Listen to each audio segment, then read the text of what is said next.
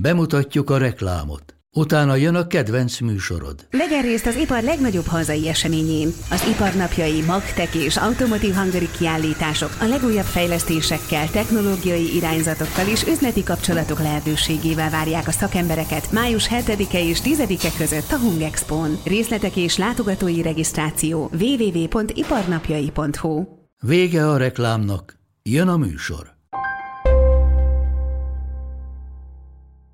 Amitől mi úgy rettegünk, mint adott esetben következmény, hogy hol kötünk majd ki, hát az a Föld nagy részére tekintettel már egy mindennapi valóság. Az egyik legtörékenyebb az a pénzügyi rendszerünk. Egyszerűen azért, mert egy mesterségesen felfújt nem létező buborék. Az pedig szükségszerűen rántja magával a gazdasági rendszerünket, ami a globalitás miatt hihetetlenül törékeny. Ettől az évtizedtől már valószínűleg évre évre rosszabb lesz a helyzet, mint társadalmilag, mint gazdaságilag, mint természetileg.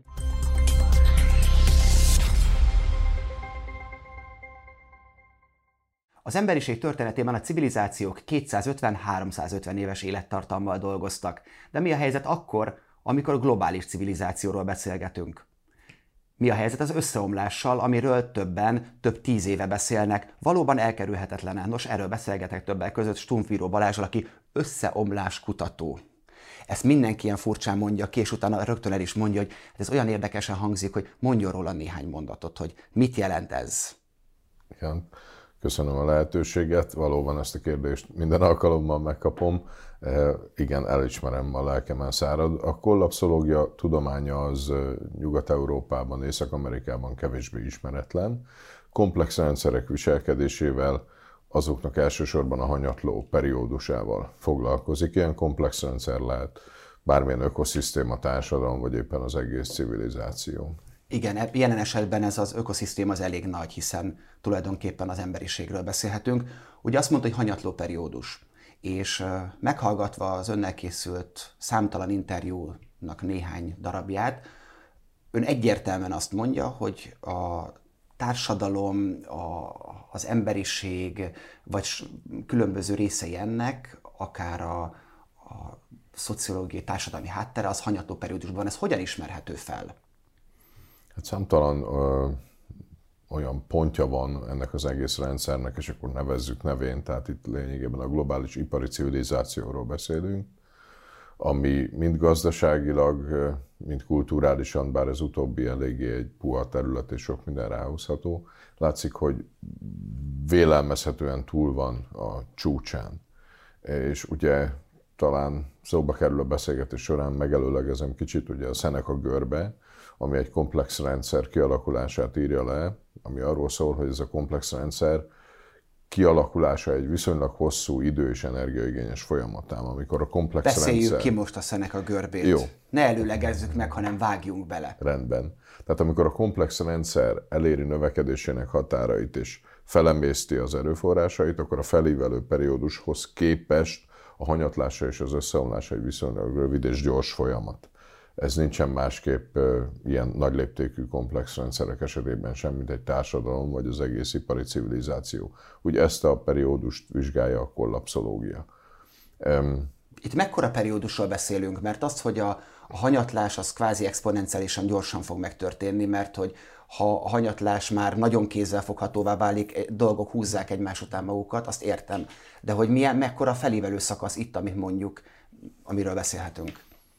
Attól függ, hogy mekkora perspektívából nézünk rá, lehet ez az elmúlt 8-10 ezer év akár, de, de ha a globális ipari civilizációról beszélünk, ugye az előbb akkor a, a mezőgazdaság feltalálásától értettem ezt a periódus, de valójában, ha az ipari civilizációról beszélünk, akkor az a 18. század közepe, 19. század eleje, tehát az ipari forradalom kezdetétől számítva, és hát ilyen szempontból, amit elmondott az elején, az nagyjából stimmel, tehát most, ha úgy veszik, akkor ha 19, 18. század közepétől vesszük, akkor most tartunk olyan 270 év környékén, tehát ez a 250-300 év egyelőre stimmelni látszik. Mit változtatott meg alapjaiban az ipari forradalom? Mert hogy nagyon sokan beszélnek arról, ebben a stúdióban is elhangzott már az a mondat, hogy az a fajta életvitel, az a fajta jóléti társadalom, amit mi most megélünk, az fenntarthatatlan. Ez tény. És Gelencsér professzor is erről beszélt, hogy minél jobban élünk, hogy is volt annál szóval, rosszabbul élünk. Annál rosszabbul élünk. És ez tulajdonképpen már most érzékelteti a hatását, de mi változott meg ott drámaian? Mert arról sokat beszélünk, hogy a, a szén felhasználás, a különböző foszilis nyersanyagoknak a felhasználása megváltozott, ezek elfogynak, de ettől még nem romlana, vagy nem dőlne össze egy társadalom, és ettől még a civilizáció nem pusztítaná el önmagát, ha csak olyan drámaian fogalmazzak. De legalább egyértelműen az energia beáramlásának a léptéke, mennyisége és üteme a komplex rendszerbe, amit hívjuk most civilizációnak. Ez változott meg hihetetlen nagy léptékben. Ugye ez a bizonyos szám, ami már sok alkalommal szóba került, ez az úgynevezett EROEI, vagyis Energy Return on Energy Invested, tehát az energia felhasz, megszerzésére felhasznált energia hányadosa, ez általában a természetben 1 és 2 között van. A mezőgazdaság feltalálásával jutott el 5-6 ezer év alatt négyig, majd a komplex antik társadalmak esetében ötig, majd 7 ezer éven keresztül nem változott. Tehát, ahogy el szoktam mondani, mindegy, hogy Julius Cézár vagy Rákóczi fejedelem, azért ugyanarról szól, megyünk a kocsival, meg a lóval. De aztán évtizedek alatt, a 18. század közepét követően jutott el ez a szám 5-ről 100-ra ez a fosszilis energia egy hihetetlen energia sűrűségű, energia hatékonyságú, lényegében tárolt napenergia konzerv. Ezt a konzervet mi kinyitottuk, és egy egyre nagyobb Elég szívószával szívjuk le, így van, és hát ez nagyjából a vége felé jár. És itt ez alatt nem azt kell elsősorban érteni, hogy akkor holnap után kiskedden már nem lesz se kőolaj, se földgáz, hanem egyrészt a, a, az energiasűrűsége, a hatékonysága, a minősége, olyan léptékben csökken le, ami már nagyon kérdésessé teszi a kapitalizmus legfontosabb dilemmáját, hogy, hogy megéri-e kiszedni a föld alól, azzal a kényszerrel, hogy ugyanakkor muszáj kiszedni a föld alól, mert miközben ugye ez csökken, már itt is mondjuk ennek a görbénél, tehát hogy az erőforrások elérhetősége, minősége csökken, mindaközben a komplex rendszer, ami, ami ebben az értelemben a hihetetlenül összetett és egyre bonyolultabbá váló ipari civilizáció, anyag és energiaigénye folyamatosan és exponenciálisan nő. És a kettő közötti szakadék, folyamatosan növekvő szakadék az, ami előbb-utóbb elhozza azt a pillanatot, amikor ez a rendszer így ebben a formában nem fenntartható. De hangsúlyozom, hogy ez a problematikának csak az egyik oldala, amit Gelencsér András szokott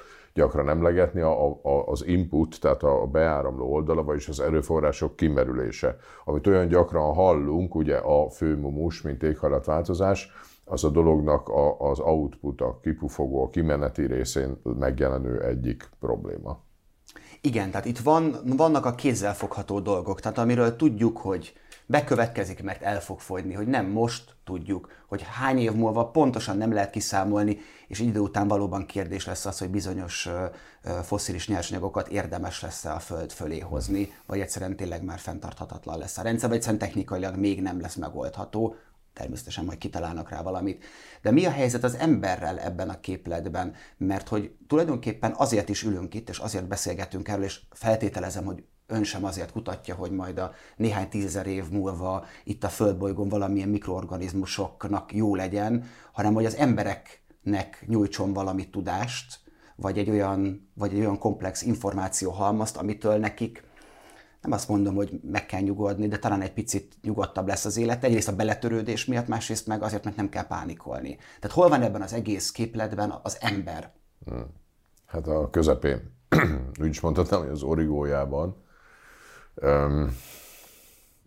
a beletörődés szót azt azért hagyavítsam ki, mert nem tartom megfelelnek. A megbékélés az egy sokkal helyesebb kifejezés, vagy az elfogadás, ami nem azt jelenti, hogy letegyünk bármiféle cselekvésről, vagy úgy látsuk ezt az egészet, hogy nem tudunk tenni már semmit, mert szó nincs erről valóban azért tartom a legfontosabbnak a, a, a megismerés, a megértés és a megbékélés folyamatát, mert ez teszi lehetővé az emberek számára, hogy a valóság figyelembevételével hozzanak meg rendkívül fontos döntéseket az életükkel és a jövőjükkel kapcsolatban, beleértve a családjukat és a saját közvetlen környezetüket. Bocsánat, hogy közbevágok, a megismerés része a legfontosabb milyen információval kell rendelkezni az összeomlással kapcsolatban egy átlag tudatos embernek? Mi fog történni, bocsánat, mi történhet?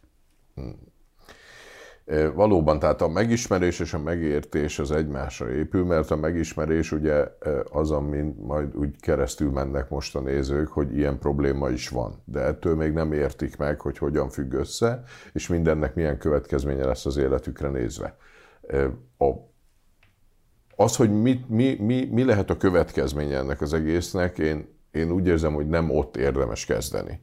Bár azt is megértem és elfogadom, hogy a mai világban, ugye, ahogy mondani szoktam, minden fontosabb annál, ami mindennél fontosabb, tehát nagyon kevesen fognak erre időt meg energiát szánni, mert rengeteg időt és energiát ö, emészt fel a mókuskerekük tekerése és az életük egyben tartása ezért nem lesz módjuk kinézni ebből a buborékból, hogy nagyobb összefüggéseket megértsék. Viszont ahogy egyre nehezebbé válik az élet, úgy egyre inkább tekerni kell a mókuskereket, és egyre több energiát és időt fog igénybe venni, hogy egyben tartsák az életüket, tehát egyre, egyre kevesebb lesz, kinézni. hogy kinézzenek belőle, miközben egyre nagyobb szükségük lesz a saját jövőjük érdekében erre. Ezért itt feszül némi ellentmondás. Tehát én azt gondolom, hogy az első lépés az, hogy megértsék az emberek, hogy hogyan és miért jutottunk ide, hol tartunk most, milyen tendenciák azok, amik befolyásolják az életünket, merre tartunk, és abban az esetben, ha ez nem változik, hozzáteszem, hogy bármi történhet, bármi, még csoda is.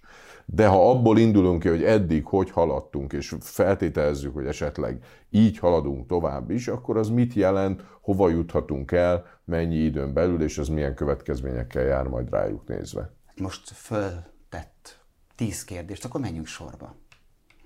Miért és hogyan jutottunk el ide? Értem, ö, ipari forradalom, túlfogyasztás, de hát ez csak egy része. Mi az, amit tudni kell? Mert most tényleg gyakorlatilag a, elveszi a munkámat, kedves Balázs, mert, mert azokat a kérdéseket tette fel, ami tulajdonképpen a nézőknek legfontosabb lenne tudni. Hogy tudunk ezen a folyamaton a mókuskerékből kicsi időre kitekintve idő és információ hatékonyan a nézőknek minél többet átadni, hogy megértsék ennek a folyamatnak nyilván a, a főbb elemeit, mert hiszen ahhoz valószínűleg ezt kutatni kell, vagy legalábbis nagyon bele kell ásnia magát valakinek, hogy ezt tényleg elkezdje részleteiben megérteni. Így van, na most ez az, amire a legkevésbé számíthatunk az emberek kapcsán, mert hát idő, energia, meg szándék az valószínűleg minden másra inkább lesz, mint erre. Nem beszélve azokról, akik ezeket halván inkább visszadugják a fejüket a homokba, de ez is érthető. Pontosan ezt a célt szolgálná, mert valószínűleg nem ez a 20-25 perc lesz a megváltás ilyen tekintetben az emberek életében, de ezt a célt szolgálná a, a Cassandra program Pannon Egyetemmel közös programja és célkitűzése, aminek az a lényege, mint első pillérként a szemléletformálás, hogy a lehető legegyszerűbben, érthetően, adott esetben audiovizuálisan és magyar nyelven tegyük elérhet, elérhetővé és érthetővé az emberek számára ezeket az összefüggéseket. Ez kulcsfontosságú. Hogy megértsék, hogyan született ez a, ez a komplex rendszer, e, és hogyan jutottunk egyáltalán ide. Mi, mi minden történt csak az elmúlt 30-50 évben ebből a probléma halmazból, és ez milyen elképesztő sebességgel bontakozik ki az előttünk álló években. Éppen most készültünk el eh, a Postcarbon Instituttal, ez egy amerikai intézet, eh, közösen egy, eh, egy dokumentum magyar fordításával, amit a szerződésnek megfelelően majd magyar nyelven kell elérhetővé tennünk az emberek számára, online, tehát elektronikus formában is. Isten hozta a nagy felbomlás korában címmel. Én kevés olyan dokumentumot olvastam, egyik nagy előnye, hogy rövid, és rendkívül érthető, ami ilyen hihetetlenül komplex, de közérthető módon foglalná össze ezt az egészet, amiről most beszéltünk. Az, hogy milyen, milyen szempontok vezettek ide, mit jelent a környezeti, tehát az ökológiai és természeti összeomlás, mit jelent a társadalmi összeomlás, mit jelent a politikai, a gazdasági, a pénzügyi, a, a kulturális összeomlás, hogyan bontakoznak ezek ki, mire számíthatunk az elkövetkezendő években, évtizedekben, és ez milyen hatással lesz majd az emberek életére. Mert azért azt ne felejtsük el, hogy amitől mi úgy rettegünk, mint adott esetben következmény, hogy hol kötünk majd ki, hát az a Föld nagy részére tekintettel már egy mindennapi valóság. Az embereket biztosan érdekli az összeomlás, az apokalipszis, az akár pénzügyi, a, a környe, környezeti, az időjárási, bármilyen fajta katasztrófa, ami globális szintet ölt, hiszen megszámláltatlan film van erről. Ezekre nagyon sokáig úgy tekintettek az emberek, hogy ez, ez, ez fantasy, ez ilyen nem lesz, ez utopisztikus, nem, nem történik olyan, hogy bejön egy jégkorszak, vagy özönvíz jön. És hát látunk távoli országokban, Magyarországtól nagyon messze eső vidékeken, özönvizeket, amik elmosnak Magyarországnál nagyobb területeket, vagy hirtelen klímaváltozást, ami ökológiai problémákat okoz. Tehát úgy tűnik, hogy ezek a filmek valóságá kezdenek válni. Ez lesz az összeomlás katalizátora, vagy valami egészen más, vagy csak a tény biztos, hogy lesz összeomlás, de annak a mikéntje, meg időbelisége bizonytalan. Egy rövid reklám, és már is folytatjuk a műsort. Minden út egy utazás, és mi a Mazdánál arra törekszünk, hogy annak minden pillanata tökéletes legyen. Mazda CX-5 utolsó széria. 194 lóerős, két és fél literes mild hibrid benzinmotorral, akár milliós kedvezménnyel, vagy kedvező finanszírozási feltételekkel elérhető. A finanszírozást az Euroleasing nyújtja, THM 4-től 4,9%-ig. A tájékoztatás nem teljes körű, a részletekről érdeklődjön kereskedéseinkben. Mazda, Crafted in Japan. Vége a reklámnak, folytatjuk a műsort.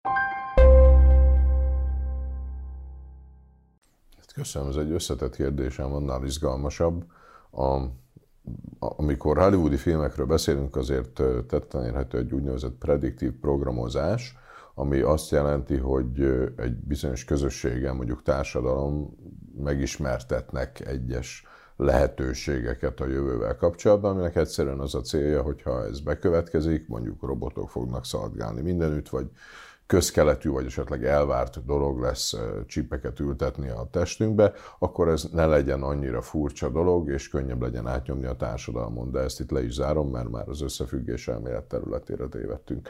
A prediktív programozást nem gondolom, hogy nagy hatása van arra, hogy éppen hány tartományt vagy várost mos el az árvíz. Ez egyszerűen bekövetkezik, viszont ezek a folyamatok ettől az évtizedtől drasztikusan fel fognak gyorsulni. Mindenkinek nagy szeretettel ajánlom a Disaster News nevezetű csatornát a Twitteren, egyszerűen azért, mert napi frissítéssel láthatjuk, hogy egyszerre a földbolygón hány helyen történik ugyanaz. Mert a híradóban kiemelnek egy-két hírt, egyet, kettőt, ott viszont az ember pörgeti, azt hiszi, hogy ugyanazokat a képeket nézi, és közben átment öt kontinensen.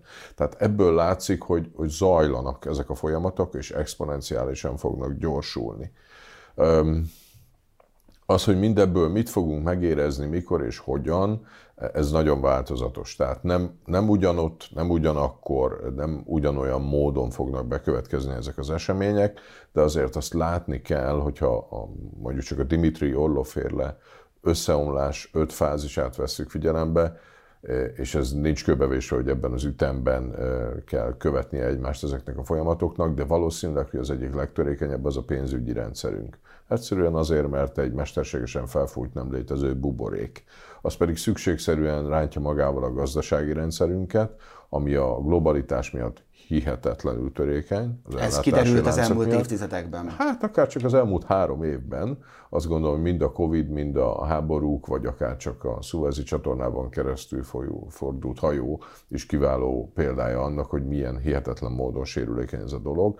És ezért olyan természetesnek vett alapvető funkciókat, mint hogy mit teszünk, mit iszunk, ezeken nem gondolkodunk el, és ez megint csak egy óriási kitettséget jelent a társadalom és az emberek számára. De azt annak ellenére, hogy nyilván mindenkit az érdekel, hogy mikor lesz, meg hol lesz, meg hogy lesz, meg mi lesz, ebbe az utcába nem nagyon megyünk be, sem én, sem a kollégáim, de azt elmondhatjuk, hogy rendszer szinten innentől kezdve, illetve ettől az évtizedtől már valószínűleg évre évre rosszabb lesz a helyzet, mint társadalmilag, mint gazdaságilag, mint természetileg, bár lesznek felívelő periódusaink, egyre ritkábban és egyre rövidebb időre, de az biztos, hogy, hogy én legalábbis így szoktam megfogalmazni, hogy ez az évtized lesz az az utolsó, ami még inkább hasonlít azokra, amiket magunk mögött hagytunk, mert a következőre ez már fordítva lesz igaz. Ez nagyon rosszul hangzik. Ezt lehet valamilyen módon érzékeltetni a nézőink számára, vagy akár az én számomra, hogy mire gondol? Tehát milyen körülmények lesznek rosszabbak? Mi, a, mi az, ami mondjuk 2030 után, amikor mondjuk az én gyerekem még csak 11 éves lesz, és valakinek a most megszületett gyermeke az még csak hat, akkor ő miben fog rosszabbul élni, mint mondjuk én 30 évvel ezelőtt kisgyerekként? Hát azt felvezetem, a, az IPCC, ugye ez az éghajlatváltozási kormányközi testület legutóbbi jelentésének az összefoglalójából egy mondattal, amiben úgy fogalmaztak, hogy az életünk, az életmódunk akár a felismerhetetlenségig megváltozhat, mielőtt egy ma született gyermek eléri a 30. életévét. Azt gondolom, hogy ennél egyértelműbben nehez fogalmazni, meg is lepődtünk, hogy ezt az IPCC tette meg. De hangsúlyozom, itt ez esetben csak az éghajlatváltozásról van szó. Itt pont a probléma összetettsége, ugye ezért hívjuk polikrízisnek, az, ami, ami rendkívül kezelhetetlenné teszi, nem mint hogyha bármilyen érdemi lépés történne a tekintetben, hogy ezt a pozitív irányba toljuk el, vagy ahogy a, a munkatársam szokta mondani, minden képességünk megvan arra emberiségként és emberként, hogy még a lehető legrosszabb dolgon is drasztikusan roncsunk. Ezt tesszük is nap mint nap. De hogy a kérdésére visszatérjek, ugye azt a fajta növekedési paradigmán, ami még mindig működik, aminek mentén működik az ipari civilizáció, hát azt érdemes lenne elengedni, mert ebből ered, ebből fakad az, hogy hát nekem ilyen-olyan volt, de a gyerekemnek majd mennyivel jobb lesz. No, hát ezen valószínűleg túl vagyunk, tehát vélelmezhető, hogy a gyermekeinknek úgy általában egy sokkal rosszabb élet jut majd, mint nekünk, vagy adott esetben a szüleinknek. Bár hozzáteszem, hogy ezt utólag lehet majd igazán megítélni, de valószínűleg az ezred forduló környékén, tehát a 90-es és 2000-es években élhettük meg a csúcsát valaminek, amit ez az ipari civilizáció létrehozott sok tekintetben. Olyan nehézségek válnak majd a mindennapi élet teljesen természetes részévé, amik egyrészt gazdaságiak, beleértem ebbe az inflációt is, a szűkösséget, vagy azt, hogy bizonyos dolgokból jut, másokból nem, mert hát a folyamat valószínűleg ennek mentén bontakozik ki, hogy először drága lesz, aztán ritka lesz, majd nem lesz, már legalábbis a többség számára, de a környezeti katasztrófák is gyakorlatilag mindennapossá válnak. Hát nem tudom, hogy ki emlékszik a nézők közül, egy pár évvel ezelőtt pusztították két csehországi falut egy tornádó és ezen, ezen én teljesen meg voltam döbbenve. Mint Csehországban tornádó. Vinutun nőttem fel, hogy most akkor, hát ez egy észak-amerikai jelenség, de azóta tombolt már Bajorországban is, meg Szlovéniában is volt, és hát hogy kerül ez Európában? Na most, mikor ez Csehországban megtörtént, hát egyrészt azért, mert még volt pénzparipa fegyver, másrészt meg milyen egzotikus dolog ez, áramlott oda minden anyag, eszköz, pénz, hogy helyrehozzák ezeket a problémákat és a katasztrófát elhárítsák. Na most hát képzeljünk el egy olyan helyzetet, amikor ez hát enyhe túlzással mindennapos. Tehát mire felépítenének egy falut, már jön a következő természeti katasztrófa, ami újra lebontja. Mindezt egy olyan helyzetben, ahol mind szándék, mind anyag, mind energia, mint pénz, egyre kevesebb lesz ezekre a dolgokra. Tehát mi értelme felépíteni, ha újra elpusztul? És ez egy nagyon érdekes dologhoz viszel minket, amit úgy hívnak, még nem sikerült érdemben lefordítanunk, szépen magyarra, hogy brittleness bubble, vagy szó szerint törékenység buborék, ami azt jelenti, hogy ezeknek a katasztrófáknak a, a következményeként a biztosítási szektor gyakorlatilag szétpukkad, mert hát ugye az szintén az ígéretre, meg egy olyan kalkulációra alapul, hogy jó, hát megtörténik, de azért nagyon csekély valószínűséggel történik meg. Na most, ha egy hónapon belül több alkalommal kiszámíthatatlan módon mindent, amink van, azt rommá veri a jég, akkor valószínűleg nem fog a biztosító, vagy nagyon drágán fog, de még valószínűleg nem fog biztosítást kötni erre. Na most erre az Egyesült Államokban kifejezetten határozott kísérletek is vannak a biztosítók részéről. Erős nyomás alatt tartják a kormányzatot, hogy bizonyos területeket soroljanak át biztosításira, hogy ott csak nagyon drágán, vagy egyáltalán ne is kelljen biztosítást kötniük. Na most képzeljük már el azt, hogy minket magánemberként az érintett kellemetlenül, mert ha leég, vagy, vagy elmossa a víz, akkor hát akkor mit csinálunk. De, de mihez kezd ebben a kérdésben egy vállalkozó vagy egy cég, aki nem tudja a gyárát, a gépeit, a munkatársait biztosítani, akkor az gyakorlatilag, hát hogy mondjam, működésképtelenné válik. Tehát annyira összetett a probléma halmaz, és még, még csak egy-két eleméről beszéltünk, hogy lényegében átláthatatlan, de mégis arra törekszünk, hogy ezt sikeresen lehetővé tegyük az emberek számára. Még mielőtt rátérnénk az egyéni cselekvés lehetőségeire, előtte egy picit rugaszkodjunk el a Földtől, mert most mind olyan dolgokról beszéltünk, amit részben az emberiség okozott, részben a túlfogyasztás, nyersanyag túlfogyasztás, vagy általában a javaknak, vagy ez a kényszerített növekedési pálya. De mi a helyzet mondjuk, hogyha eljutunk a naprendszerbe, mert hogy vannak olyan események, vagy történhetnek olyan események, sőt, inkább megkockáztatom, történni fognak olyan események, amikre az emberiségnek nincsen ráhatása. A technológia jelenlegi állása szerint kivéthetetlen, viszont körülbelül fél óra alatt leállítja a globális pénzpiacot. Így van, hát gondolom, hogy elsősorban napkitörésre gondol, és valóban a 19. század második felében, az 1850-es, 60-as években volt az úgynevezett Carrington 1859. Így van, így van, köszönöm. amit ugyanakkor csak felgyújtotta a különböző távírókábeleket, meg sokáig Igen, lehetett, amiket éppen akkor tettek van, le, de hatalmas kárt nem tudott okozni. Pontosan, meg lehetett éjszaka újságot olvasni az utcán, de ezen kívül több nagyobb hatása nem volt. Na most azt is számtalanszor leírták, hogy ha csak egy ugyanekkora napkitörés éri el a Földet jelenleg, akkor vége a történetnek. Egyrészt lepotyognak a műholdak, ott kezdődik a történet. Még a Földhöz hát sem ért el a napkitörés. Funkcionálisan tönkre mennek, és az már elég.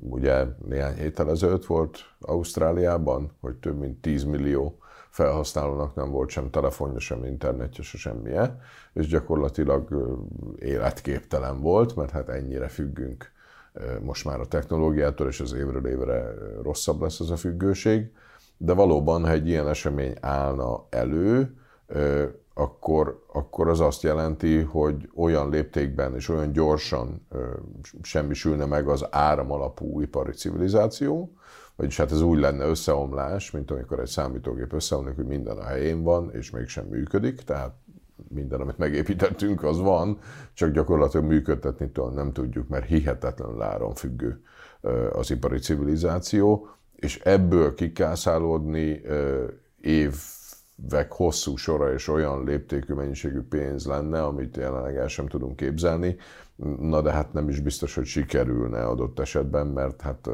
azt azért nem tarthatjuk valószínűleg, hogy az emberek ülnek és várnak, amíg ez bekövetkezik. Tehát, Igen, ez milyen társadalmi hatást okozna? Nem akarom, hogy tényleg az apokalipszisről, meg a hollywoodi filmekről beszéljünk, de, de bennem egy ilyen kép él, hogy azért Jogosan. az emberek nem szeretnének éhen halni például. Jogosan. És feltételezem, hogy senkinek nincs otthon, nagyon kevés embernek van otthon felhalmozva évekre hát nem is azt mondom, hogy felhalmozva, de hogy egy biztonsági készlete legyen, az szó szerint életbevágó lenne, és ez nem kell Carrington esemény, elég egy olyan mindenki maradjon otthon, Covid-szerű felszólítás, amikor az emberek pánikszerűen megrohanják a boltokat, kiürítik, és akkor nincs semmi.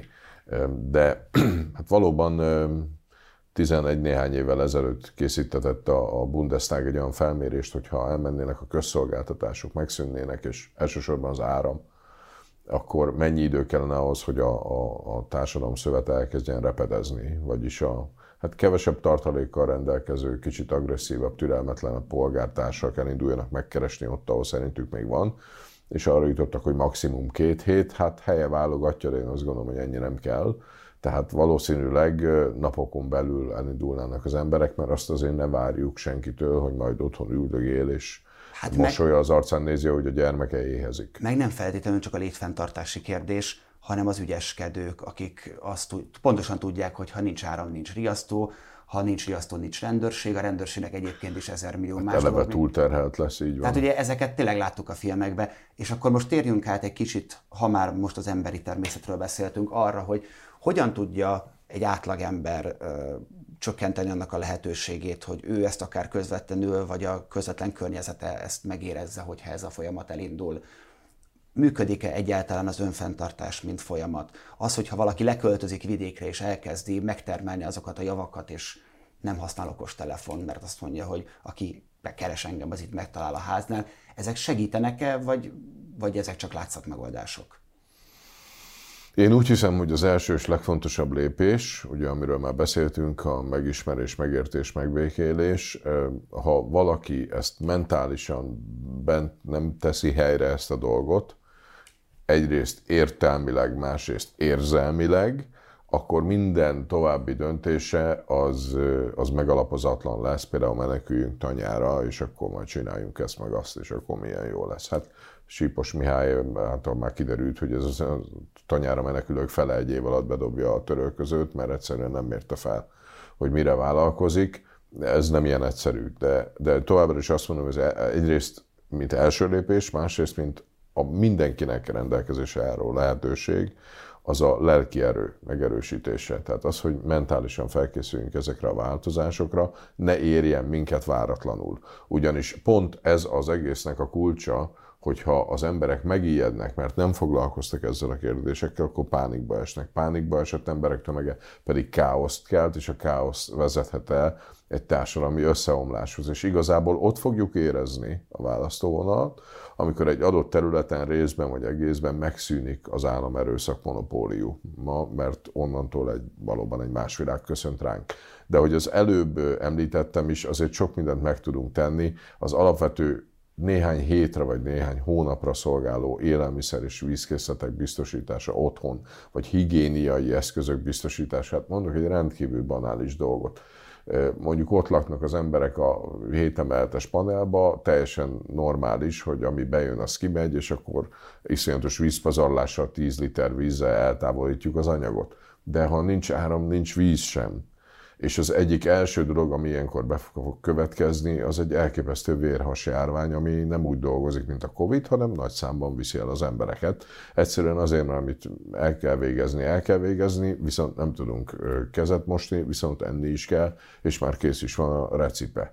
Tehát ehhez képest ki van felkészülve arra, hogy egy ilyen helyzetben mindene meg legyen arra, amire szüksége van. Pedig olyan dolgokról beszélünk, amik általában vannak otthon, vagy könnyen beszerezhetőek, csak mondjuk nem abban a mennyiségben, nem olyan átgondolt léptékben ez mind csak azt tükrözi, hogy a, a szemléletet, amiben szocializálódtunk, hogy olyan léptékben vagyunk kiszolgáltatva a rendszernek, egy nagyon hosszú ellátórendszer végén csüngünk, amit végig nem gondoljuk ezt a kiszolgáltatottságot. Annyira természetessé válik minden. Pontosan, pontosan. Természetes az, hogy egyet gondolunk, kettőt kattintunk, azt itt van.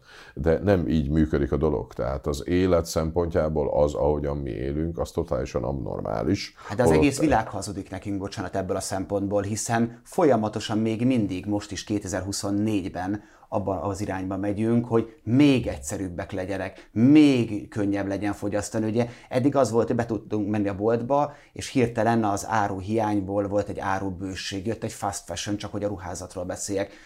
Most már a világ végéről ténylegesen két kattintás után már kódot sem kell megadni, mert elég kódot teszem az ujjamat, és rendeltem magamnak 100 ezer forint értékben ruházati termékeket. Tehát valaki valaha fel fogja vállalni annak a felelősségét? hogy eddig és ne tovább. Mert hogy azt mondja, hogy az embereknek a változásra kell felkészülni, de továbbra sem, nem csak az ön szájából, senkinek a szájából nem hallottunk egy olyan kézzelfogható veszélyt, amire fel, kell, fel lehetne készülni. Az áramhiány, rendben, most hallottam néhány konkrétumot, de hogy az embereknek nagyon nehéz, az átlag embereknek nagyon nehéz úgy változásra felkészülni, hogy ez a változás sok száz fajta lehet. Így van. Éppen Tehát a, a változásra általánosan hogyan lehet felkészülni, akkor adjon nekünk tanácsot. A csúnya szóval reziliencia, vagyis a, a, a rugalmas ellenálló képesség megerősítésével, ugye ez a, ha még valakinek volt, akkor Kejfej tehát ha bevisznek nekünk egyet, újra talpra állunk. És ezt lehet gyakorolni, ezt lehet fejleszteni, és ez, ez is ott indul, hogy mennél többet foglalkozunk ennek a lehetőségével, annál több megoldási lehetőséget gondolunk végig, és ha már számtalan alkalommal végig gondoltuk, akkor legalább benne van a fejünkben, tehát hogyha Gelencsér Andrást idézve a valóság ránk rúgja majd az ajtót, akkor nem állunk ott lefagyva, hanem eszünkbe jut, hogy hú, hát akkor ha ilyen esetben azt gondoltuk, hogy azt fogjuk csinálni, hogy. Mert egy olyan időszak előtt állunk, amikor óriási különbséget fog jelenteni a felkészülés tekintetében az, hogy valaki kicsit foglalkozott ezzel, vagy semmit. Pontosan ezért óriási jelentősége van ennek. De igen, teljesen jól fogalmazta meg, annyira sokrétű lehet a probléma halmaz, hogy mindenre felkészülni egyszerűen nem lehet. De amit én a legfontosabbnak tartok, már a mentális reziliencia fejlesztésén túl, az az, hogy az emberi kapcsolatainkat erősítsük meg és töltsük meg tartalommal, szeretettel, értékkel, élettel, most, amíg lehet, amíg nincsen különösebb probléma. Mert Ki bírja el, majd azt, amikor más mi Eljöhet lesz. az idő, és szerintem el is fog, amikor nem marad semmi másunk és hogy akkor hányan leszünk, akik számíthatnak a másikra, ez kulcsfontosságú lesz, mert nem az fog számítani, hogy nekem ennyi van, vagy, vagy mekkora vagyok, hanem az, hogy kit ismerek, és ez alatt nem azt értem, hogy, hogy majd ki mit intézel nekem, hanem ki az, akiben valóban bízhatunk, akire valóban számíthatunk egy ilyen helyzetben, és ezt nem egy olyan szituációban kell megalapozni, amikor baj van, hanem most a beszélgetési korábbi pontján úgy fogalmazott, hogy nem ez a 25 perc fogja az embereket informálni, és ezt most nem vettem rossz néven, mert én is ezt így gondolom, de hogyha már egy picit felhívtuk erre a figyelmet, és elhangzott néhány olyan keresési kult ami alapján tudnak tájékozódni az emberek, akkor azt gondolom, hogy tettünk valamit azért, hogy ez a reziliencia kialakuljon. Nagyon szépen köszönöm, hogy mindezeket elmondta nekem. Én köszönöm a lehetőséget. Önöknek pedig köszönöm szépen a figyelmet, várjuk a véleményüket a komment szekcióba, és hogyha eddig nem tették meg, akkor iratkozzanak fel a csatornáinkra. Viszontlátásra!